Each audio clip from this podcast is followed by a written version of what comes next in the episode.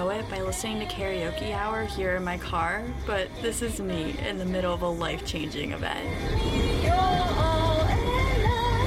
I'm about to cross the North Carolina Virginia line. Shit, shit, shit, shit, shit. This is too hard. I don't care because I gotta blast this. I have 14 hours left in the car.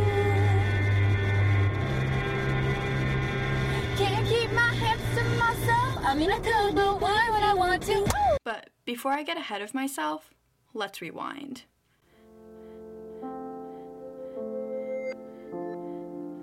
The call came on January 12th, 2015. My mom asked if I was alone. I was. She asked me, Can you go grab someone? I mean, Mom, there are people upstairs. What, what's going on? I asked her. Well, your father's dead. Okay, I said. Okay? Yeah, I didn't know him at all. It's really fine. Alright. I'm expecting mail at the house. Did you get it yet? No, we don't we don't have anything. Mom was worried.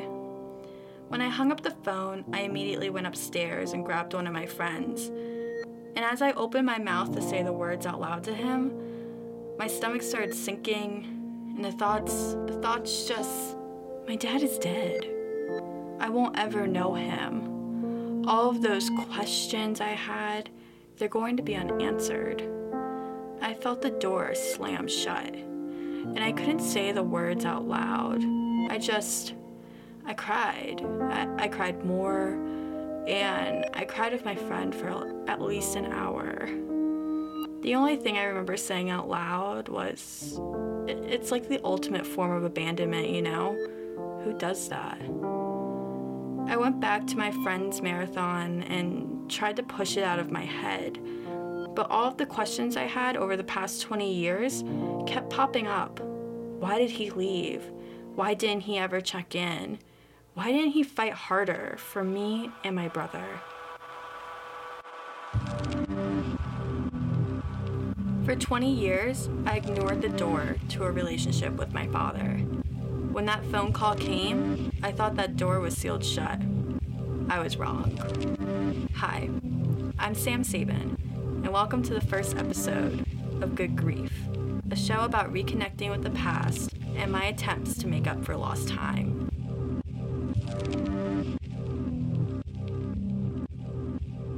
um, recording this Um, because this is my last full night in my apartment. I'm gonna do the interview process tomorrow with my mom, or on Saturday, or Sunday, or Monday. There are a lot of days when I'll be home, and I'm really anxious because it just feels like the minute I move from this apartment is the minute I start this podcast and I start asking a lot of questions that I've been wanting to ask for like I think it's five years, 21, 16, yeah, five years.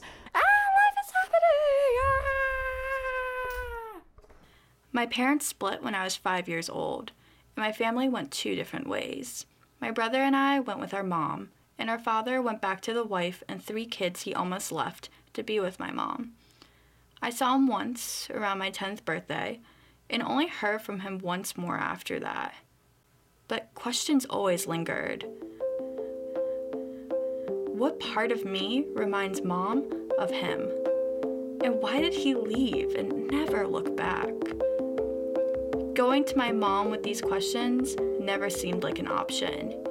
Even in phone calls with her a year after his death, the anger still lingers. Like literally what I told you is what I was told, and that's all I know. Okay, but I just need you to tell me it again. Oh my god. I've always felt my mom's anger. It's subtle. It's the kind that's filled with tension and resentment. She doesn't like to talk about him.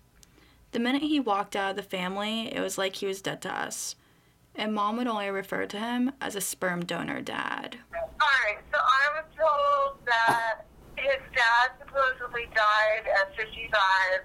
and His mom couldn't take care of the two kids, so they wound up in foster care. And then the Stevens adopted him because they had a son who died.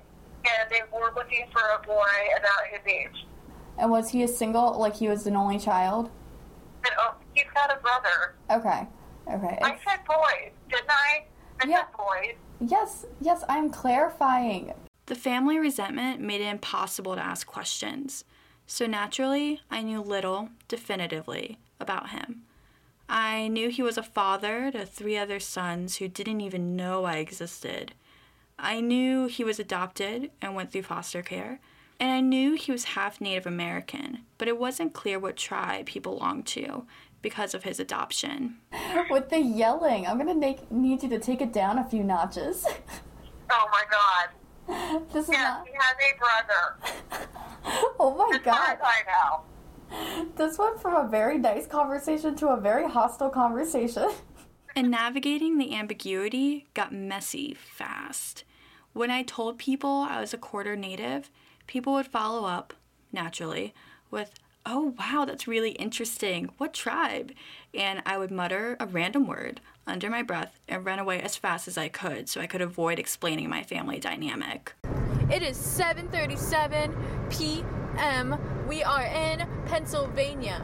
Fuck yeah! Ayo, ayo, ayo, ayo. Still like an hour left to drive, but that's okay, cause it's the final state. Ayo, ayo, ayo. After my mom got married and had a third kid, family outings became a challenge.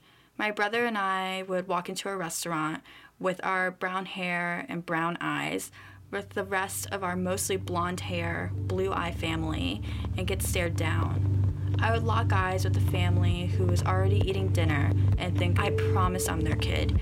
I promise I wasn't adopted or kidnapped or whatever else you might be thinking. But in the weeks following my father's passing, I found some of the answers to my questions simply by reading his obituary in the local paper. Robert, Bob, Joseph Sabin, age 55, passed suddenly Saturday, January 10th, 2015, while mountain biking with friends.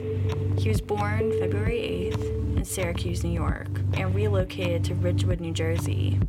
Bob was a member of the St. Regis Mohawk Native American tribe. And suddenly, that door didn't feel so closed. Soon after his death, I included that exact phrasing from his obituary in an essay for creative writing class. My professor read it and told me I was welcome to talk to her at any time about her research. She had just finished writing a book about the same Mohawk tribe, and she knew some people I could talk to. The door opened ever more slightly, and I started to feel my curiosity into this missing piece of my identity trump the anger. I didn't take her up on that offer until a year later. In the summer after I graduated from college in 2016, I set out to find the people who make up my family tree because, well, that felt like the only option I had to connect with my father. That's what you've been hearing.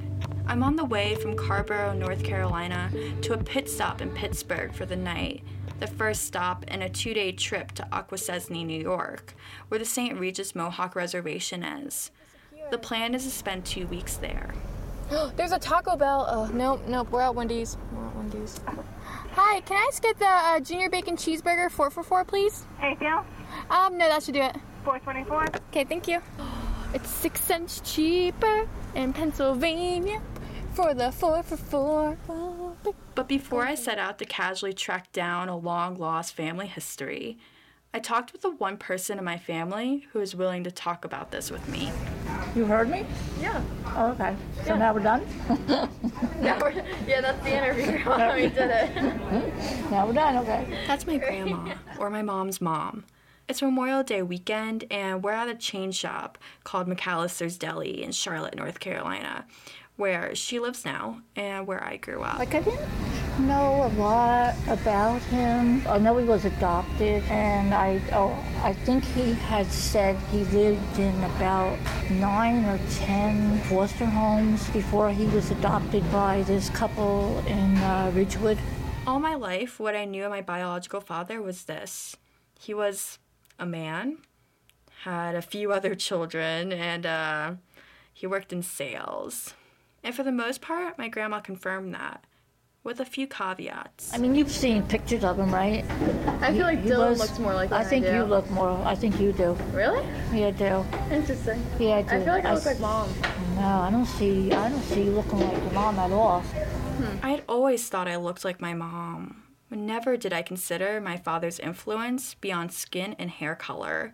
You know, the things I was always reminded of in grade school when people would ask, Why are you in Spanish class anyway? Aren't you Hispanic? I think you look like your mom. I think I look partially like mom. Really? Yeah. We all have the same nose. Yeah, the same nose. I have the same eyes. The same eyes. I see it more in Dylan. Maybe I'm just looking at Really? eyes. really? Yeah. I left McAllister's, and every time I looked at myself in the mirror, I could see what he left behind. My eyes squint in a similar way. My nose might actually be his and not my mom's. Well, besides the fact he was very handsome. Okay. He, me and I, I call a spade a spade. You know me. He's probably one of the most handsome men I've ever seen. Actually, when I was when I look at you, I can see where you look like him. Stevie's like, I don't think I want to look like him. No. Not exactly someone I would. Yeah. The idea that I looked like him, that was the last thing I was expecting to hear in this conversation. Did he ever take family photos? I've never seen a picture of me. I think I don't think he is. I don't think he wanted.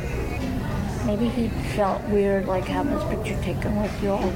I couldn't shake what my grandma said that Memorial Day weekend, even during the drive back home afterwards.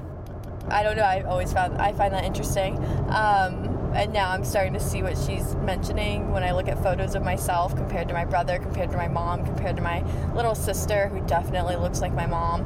Um, she also looks a lot like my dad. Maybe I'm just really bad at guessing. It's not that I didn't try to have this conversation with my mom, too. That visit home over Memorial Day weekend, I had planned to do it. I did like uh, my dad was out of town um, for a good chunk of my visit. Oh, and, and by dad, I mean my stepdad, not my father. But I've always called my stepdad my dad. I don't know. Everything is getting very confusing. and I had like an entire night where I probably could have asked my mom questions or just like tried to have a t- like a talk with her about this, and I just like I don't know if I chickened out or if it just didn't feel right. Um, because I, I can tell that she's been on edge about it. We just don't even mention that I'm doing a podcast. We just don't even mention that like um, I'm going on this trip. Um, so I don't. Now I'm a little worried about this. Um, I don't know how to contact his family, or even if I should. I don't know how to like go about this right now. I left for my trip to Akwesasne on Father's Day. That wasn't planned. Oh my God! You fucking eighteen wheeler! Keep your rainwater to yourself. Oh my God! But as I broke open that door, what kept running through my mind was something Grandma said at McAllister. But how do you know what it's what was said in the obituary? How do you know if that's true? Hmm. It says he's a member. But how do you know? How did I know? Truth is, I didn't know. But I was going to find out. You are on the fastest route. You will arrive at 7:30 p.m. Damn.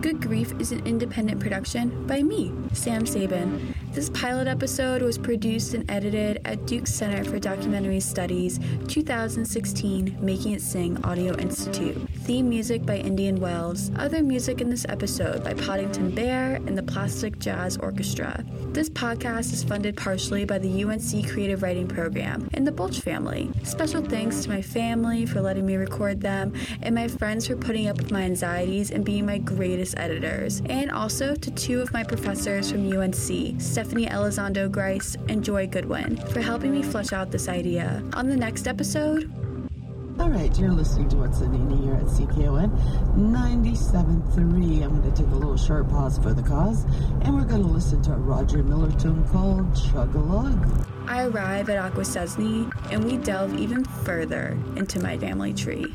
If you enjoyed listening, please subscribe. Like, oh my god, please subscribe. New episodes are released every first Monday of the month, with bonus content released every two weeks. You can find Good Grief on iTunes and wherever else you listen to podcasts. You can also find this podcast and more episode extras at goodgriefpodcast.com. Be sure to like us on Facebook and follow the show on Twitter. Seriously, just search Good Grief Podcast. I promise it will show up. Thanks for listening.